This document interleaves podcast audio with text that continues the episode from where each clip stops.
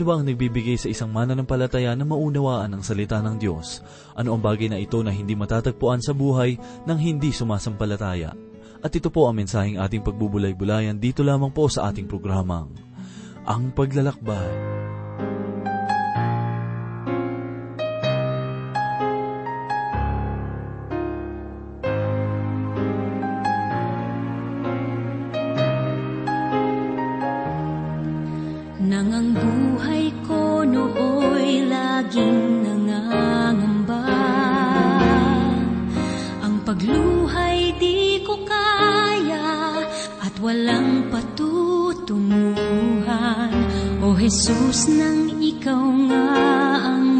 Ang makilala ko.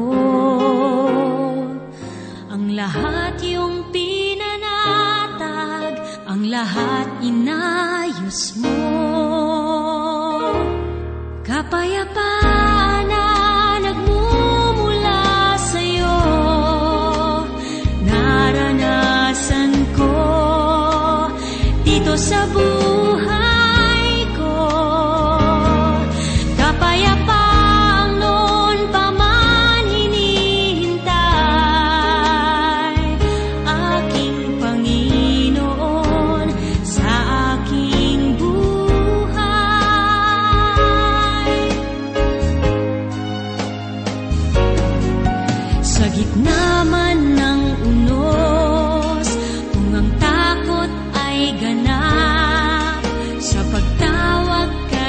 kay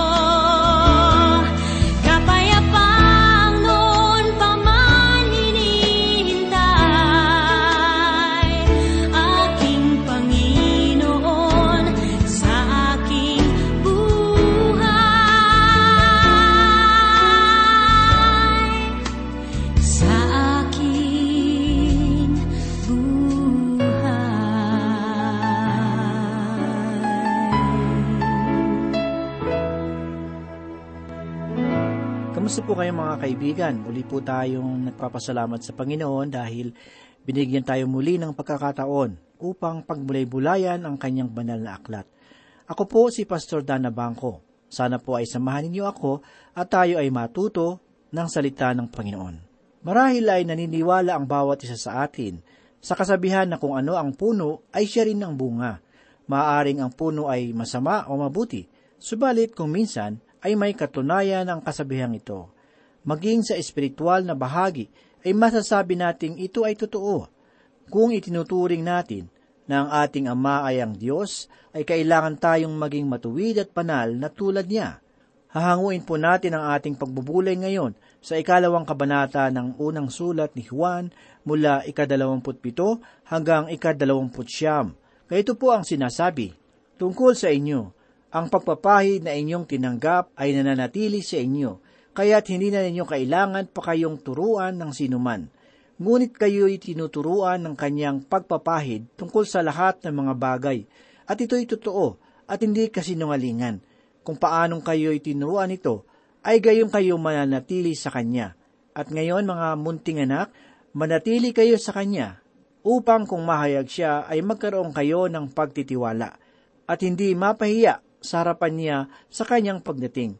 Kung nalalaman ninyong siya ay matuwid, makakatiyak kayo na ang bawat gumagawa ng katwiran ay ipinanganak niya. Ang mga pagpapala at pagsubok na ibinibigay ng Diyos sa tao ay dapat na ipagpasalamat. Nawa ay makita natin na ang dalawang bagay na ito ay mahalaga. Hindi lamang sa pagpapala ang dapat na ipagpasalamat natin sa Diyos na gaya ng pananaw ng ilan. Dapat nating maunawaan na ang pagsubok ay isa ring pagtutuwid mula sa ating amang nasa langit.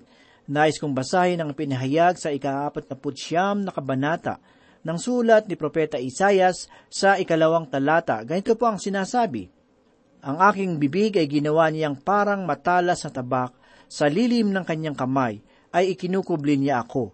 Ginagawa niya akong makinang na palaso, Sa kanyang lalagyan ng pana ay itinago niya ako.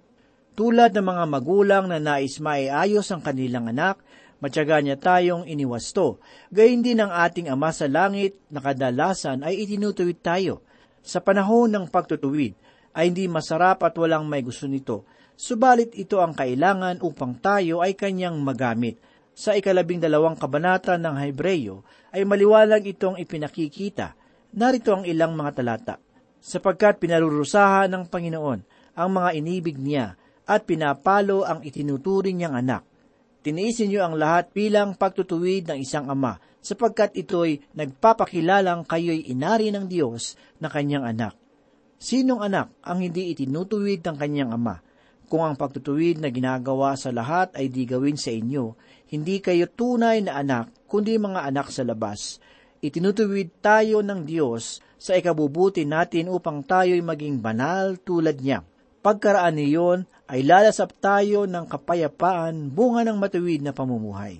Isang banyaga ang pinagmamasdan ng isang taganayon ng Ethiopia habang ito ay gumagawa ng sibat na gagamitin sa pangangaso. Narito ang nakita niyang paggawa. Una, pumili ang lalaki ng isang manipis na kahoy, mga walong talampakan ng haba mula sa isang maliit na bigkis, magaspang at baluktot, kaya sa tingin ay walang paggagamitan nito. Ang taong taganayon ay nagkalat ng ilang pako sa ibabaw ng lupa. Pinabayaan niyang nakausli sa ibabaw at iniayos sa dalawang magkahilerang hanay ng may isa at kalahating dali na magkahiwalay. Tapos kinuha ang kahoy at idinarang sa apoy hanggang sa ito ay madarang ng gusto. Hindi pinabayaang masunog kundi upang lubusang matuyo ito. Kinuha ang matalim na lanseta at kinayas ang balat ng kahoy at tinanggal ang magaspang na bahagi. Habang mainit pa ang ginagawang sibat, pinilit niyang ipasok ito sa pagitan ng dalawang magkahilerang napapakuan. Pinatitigas at hinahasa nito ang kahoy. Patuloy niya itong ginagawa hanggang maging ganap ang pagkatuwid at maging matulis ang pinakadulo. Patuloy pa rin ang pagkakayas dito at kinukuskos ng matalim na bato upang kuminis. Sa wakas, Masaya na siya sapagkat mayroon na siyang makintab na sibat. Ito ang nagpapaalala sa akin kung paano gumagawa ang Diyos sa ating buhay upang matupad ang kalooban sa atin. Gumagamit siya ng apoy ng pagsubok. Pinadaraan niya tayo dito hindi upang masunog kundi upang maging matibay tulad ng ginawa sa kahoy. Gayun din gumagamit siya ng lanseta upang maituwid at maalis ang magaspang na bahagi sa pamamagitan ng mga mabibigat na karanasan upang tayo ay matuwid. Sa pagpapatuloy po ng ating pagbubulay-bulay sa aklat ni Apostol Juan, ay makikita natin ang mga pahayag tungkol sa pagiging guro ng banal na Espiritu sa ating mga buhay. Magsimula po tayo at basahin ang ipinahayag ni Apostol Juan sa kanyang unang sulat sa ikalawang kabanata talatang 27 tungkol sa inyo ang pagpapahid na inyong tinanggap ay nananatili sa inyo, kaya't hindi na ninyo kailangan pang kayo'y turuan ng sinuman. Ngunit kayo'y tinuturuan ng kanyang pagpapahid tungkol sa lahat ng mga bagay, at ito'y totoo, at hindi kasinungalingan. Kung paanong kayo'y tinuruan nito, ay gayon kayo manatili sa kanya. Ang salitang pagpapahid sa wikang Griego ay tinatawag na karisma. Marami sa atin ang gumagamit ng salitang ito lalo na sa mga tagapagsalita na nagsasabing mayroon siyang karisma. Nang ako ay magbuklat ng isang lumang talasalitaan, ang salitang pagpapahid ay ipinahayag na tulad ng isang malagkit na gamot pamahid. Ang tunay nga naman na kahulugan ng karisma ay ipahid. Subalit ano ba ang kahulugan nito sa atin bilang mga mananampalataya ngayon? Noon sa lumang tipan, sa pamamagitan ng utos ng Diyos, ang mga pari ng Israel ay pinapahiran ng langis sa kanilang mga ulo. Ang pagpapahid na iyon ng langis ay nagpapakita na sila ay kinakasihan ng banal na espiritu upang gumanap sa isang natatanging tungkulin.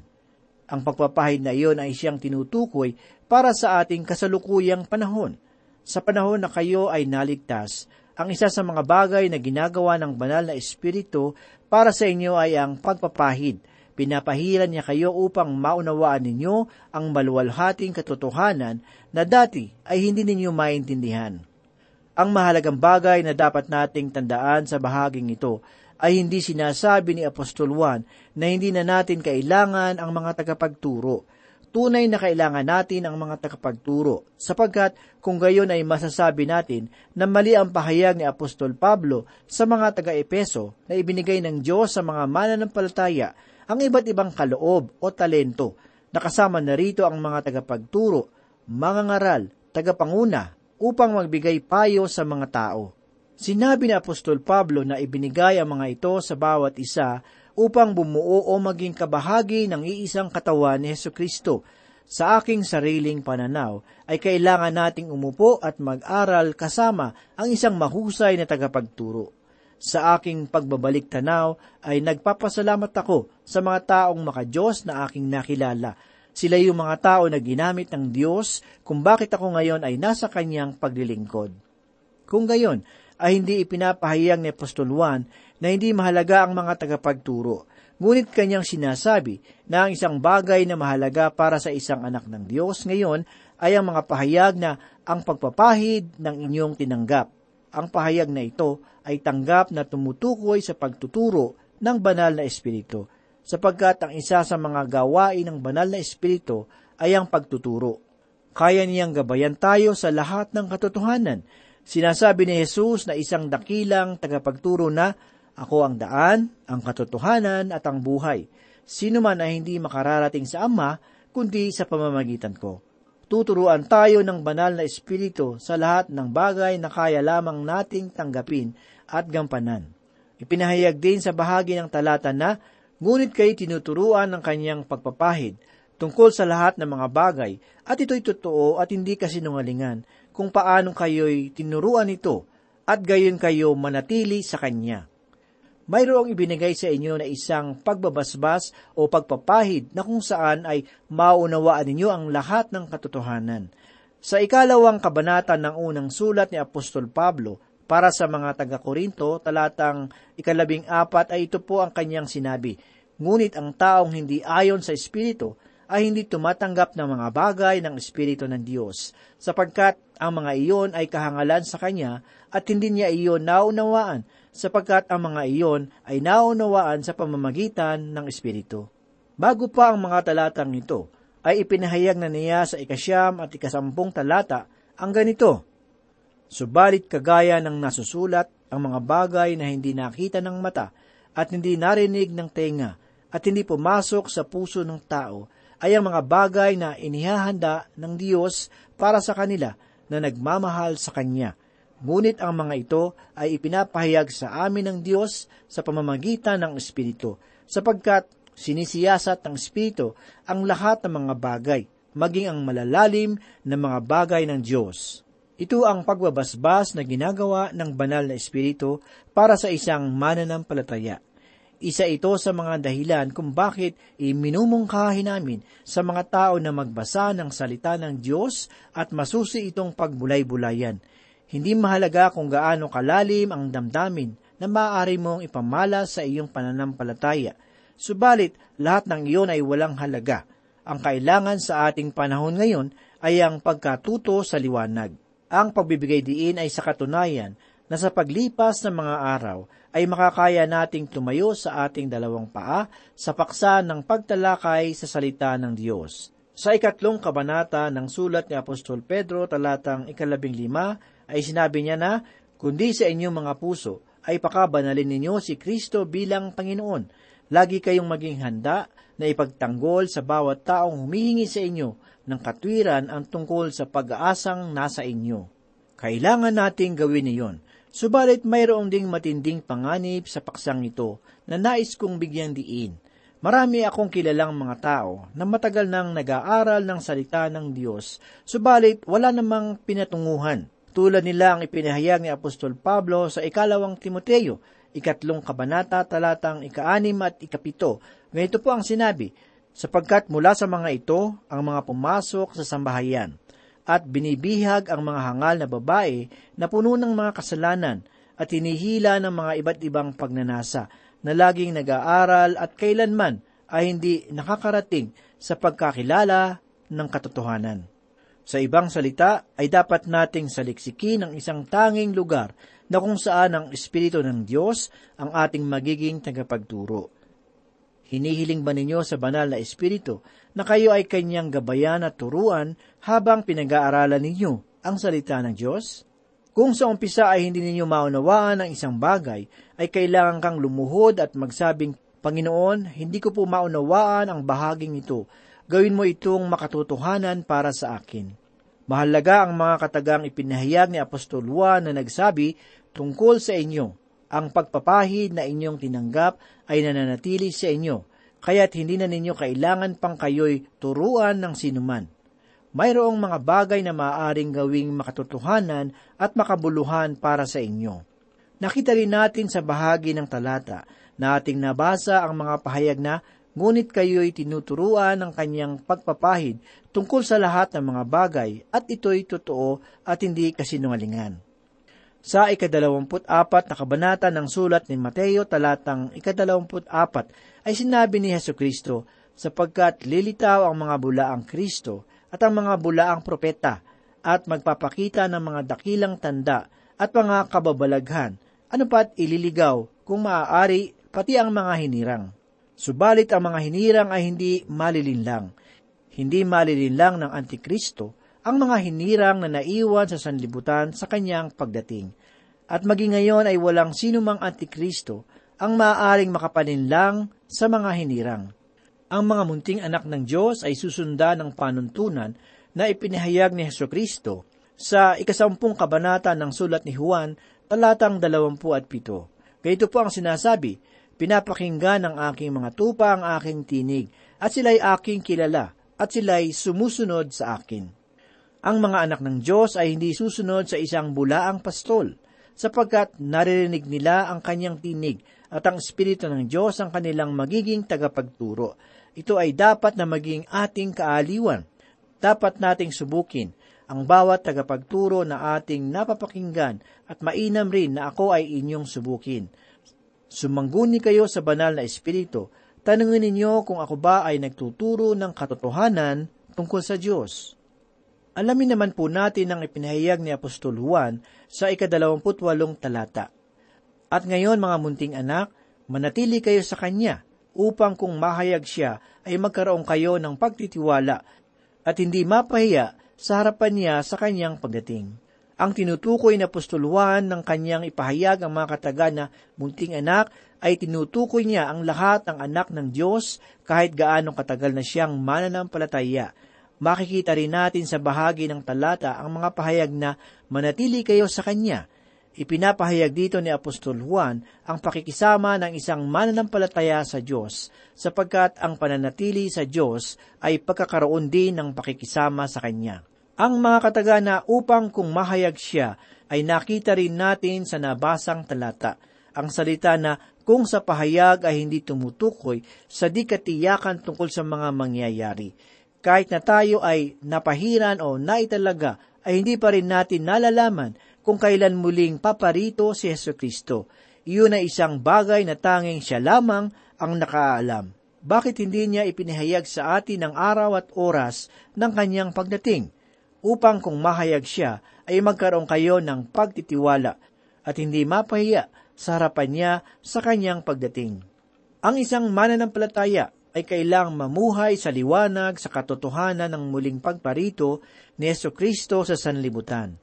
Kung siya ay darating sa pagkakataong ito, ay matatagpuan niya ako na naghahanda ng kanyang mga salita at iyon ay mainam nawa ay dumating siya sa ganoong pagkakataon. Subalit, hindi natin nalalaman ang petsa o oras ng kanyang pagdating.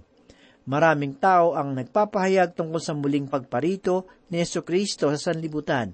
Sila ay masigasig, subalit darating ang araw na sila ay mapapahiya. Sa ikadalawamput dalawang kabanata ng Aklat ng mga Pahayag, talatang ikalabing dalawa, ay ipinahayag ng ating Panginoong Kristo ang ganito, Ako'y malapit nang dumating at dala ko ang aking gantimpala upang gantihan ang bawat isa ayon sa kanyang ginawa. Maraming tao ang maghahanap ng kanilang mga gantimpala at malalaman nila na wala palang nakalaan para sa kanila. Ipinahayag ni Apostol Pablo sa ikatlong kabanata ng unang Korinto talatang ikalabing lima ang ganito, Kung ang gawa ng sinumang tao ay matupok, siya ay malulugi, bagaman siya ay maliligtas, ngunit tanging sa pamamagitan ng apoy. Napakahalaga na magkaroon ng isang buhay na gumagawa para sa mabuting balita. Ang ipinahayag ni Apostol Juan sa bahaging ito ay siya ring bagay na ipinahayag ni Apostol Pedro na nagsabi ang mga maling turo at maling pamumuhay ay laging magkasama. Ang totoong mga aral at tuwid na pamumuhay ay lagi ring magkasama. Marahil ay nakarinig na kayo sa mga balita tungkol sa pinuno ng mga kulto na nangalunya o nagnakaw ng salapi. Bakit kaya? Sapagkat ang maling aral ay patungo sa isang maling pamumuhay at ang isang tamang aral ay patungo sa isang malinis at matuwid na pamumuhay. Walang anumang bagay ang maaaring makaapekto sa iyong buhay, kundi ang kaalaman na ikaw ay titindig sa harapan ni Heso Kristo at magsusulit ng iyong mga gawa. Ang bawat mananampalataya ay tatayo sa harapan ng paghatol ng Diyos, tulad ng isinulat ni Apostol Pablo sa ikalimang kabanata ng ikalawang Korinto, talatang ikasampu. Ganito pang sinabi, sapagkat tayong lahat ay kailangang humarap sa hukuman ni Kristo upang bawat isa ay tumanggap ng kabayaran sa mga bagay na ginawa niya sa pamamagitan ng katawan, maging mabuti o masama. Ang bagay ukol sa kaligtasan ay wala nang dapat pagtalunan, sapagkat tayo ay kanyang mga anak at nasa kanyang presensya. Hindi isang katanungan kung ikaw ay ligtas o isang diligtas, kundi ang katanungan ay makakatanggap ka ba o hindi ng gantimpala mula sa Panginoon. Pakinggan po natin ang ipinahayag ni Apostol Pablo sa ikalimang kabanata ng ikalawang Korinto, talatang ikalabing isa. Ganito po ang sinabi, Yamang nalalaman ang takot sa Panginoon, hinikayat namin ang mga tao, ngunit kami ay hayag sa Diyos, at kayo umaasa na kami ay hayag din sa inyong mga budhi. Ang pagkuha ni Yeso Kristo sa mga mananampalataya dito sa sanlibutan ay hindi magiging kaaya-aya para sa nakararami, sapagkat ang kanilang mga buhay ay hindi naging kaaya-aya sa harapan ng Diyos. Alamin naman po natin ang ipinahayag ni Apostol Juan sa ikadalawamput siyam na talata. Kung nalalaman ninyong siya ay matuwid, makatitiyak kayo na ang bawat gumagawa ng katwiran ay ipinanganak niya. Mga kaibigan, ito ang huling pagpapatunay na ang salita ng Diyos ay siyang tunay na pagsubok. Kaya't ipinahayag ni Apostol Juan na ang mga anak ng Diyos ay kawangis ng kanilang amang nasa langit. Kaya't kung ang sino man na hindi gumagawa ng mabuti ay hindi maaaring tawagin na anak ng Diyos. Mga giliw na tagapakinig, kung tayo ay tunay na anak ng Diyos, ay kailangan nating maging matuwid sa kanyang harapan. Laging binibigyan ng diin ng bantog na misyonerong si Hudson Taylor sa mga pastor na nasa China na nararapat turuan ang mga bagong mananampalataya na magpatotoo kaagad para kay Heso Kristo. Isang araw ay nakadaupang palad niya ang isang bago pa lamang tumanggap sa ating Panginoon at tinanong, Kapatid, kailan ka lamang naging mananampalataya? At sumagot ito, ng tatlong buwan pa lamang. E ilan naman ang nadala mo sa Panginoon? Kanyang sinabi, E ako lamang po. Sinabi ng misyonero, Anak, hindi naghihintay ang Diyos na ikaw ay maging isang biyasang manggagawa, kundi ang nais niya ay maging isa kang tapat na tagapagpatotoo. Nakalulungkot na maraming mananampalataya ngayon na itinatago ang kanilang mga bagong buhay sa iba't ibang uri ng takalan. May itinatago sila sa ilalim ng pagiging mahiyain. Sinasabi nila na hindi sila yaong palasalita. Namimilipit daw ang kanilang dila kapag nagsasalita. Ang iba naman ay sa takalan ng kayabangan o pagmamataas. Ano na lamang ang sasabihin nila? Nasisiraan ba ako? o baka ako pa ang pagtawanan sa aking pagkakamali. Isang lalaki ang nagkaroon ng pagkakataon na makabisita sa isang parola. Naglalakad sa kapaligiran at ang nakausap ang tagapangasiwa ay agad nagtanong, Hindi ba kayo nababagot dito? Parang mapanglaw lalo na kong gabi at hindi ba kayo natatakot? Napangiti ang tagapangasiwa. Kanyang sinabi, kanyang sinabi, sanay na kami at hindi na natatakot. Alam naming ligtas kami sa lugar na ito at hindi kasi naming iniintindi ang aming mga sarili dito, tugo ng tagapangasiwa. Nagtanong muli ang lalaki, hindi ninyo iniintindi ang inyong sarili? Paano yun? Anong ibig mong sabihin? Sumagot ang lalaki, alam namin kami ay ligtas dito, at ang laging laman ng aming isip ay maiayos at mailagay ang ilawan upang makapagbigay ng higit liwanag upang matulungan ang mga nasa panganib na sila'y maligtas. Ito rin ang nararapat gawin at isipin ng bawat mananampalataya. Tayo ay ligtas sa bahay na nakatayo sa ibabaw ng matibay na bato na hindi matitinag, gaano man kalakas at kapanganib ang bagyo. Ang espiritong mapagmalasakit at di makasarili ay kinakailangang pagliwanagin at pabayaan ang sinag ay maglagos-lagusan sa bawat tao na nasa panganib at kadiliman. Mga kaibigan, ang pananampalataya ang siyang susi ng ating pagtatagumpay sa ating mga espiritual na pamumuhay. Nawa ang pag-ibig ng Diyos ang siyang mangibabaw sa ating mga buhay. Panatiliin nawa tayong matibay ng Diyos sa ating mga pananampalataya sa pamamagitan ng mga pagsubok na dumarating sa atin. Tayo po ay manalangin. Muli, Panginoon, kami po ay natutuwa at nagagalak sapagkat muli ay narinig namin ang iyong mga salita. Salamat, Panginoon. Ito po ay muling nagbigay sa amin ng pagkain ng kaluluwa. Muli inihiling po namin na tulungan mo po kami na mamuhay ng naaayon sa iyong kalooban. Ito po ang aming samot dalangin sa pangalan ni Jesus. Amen.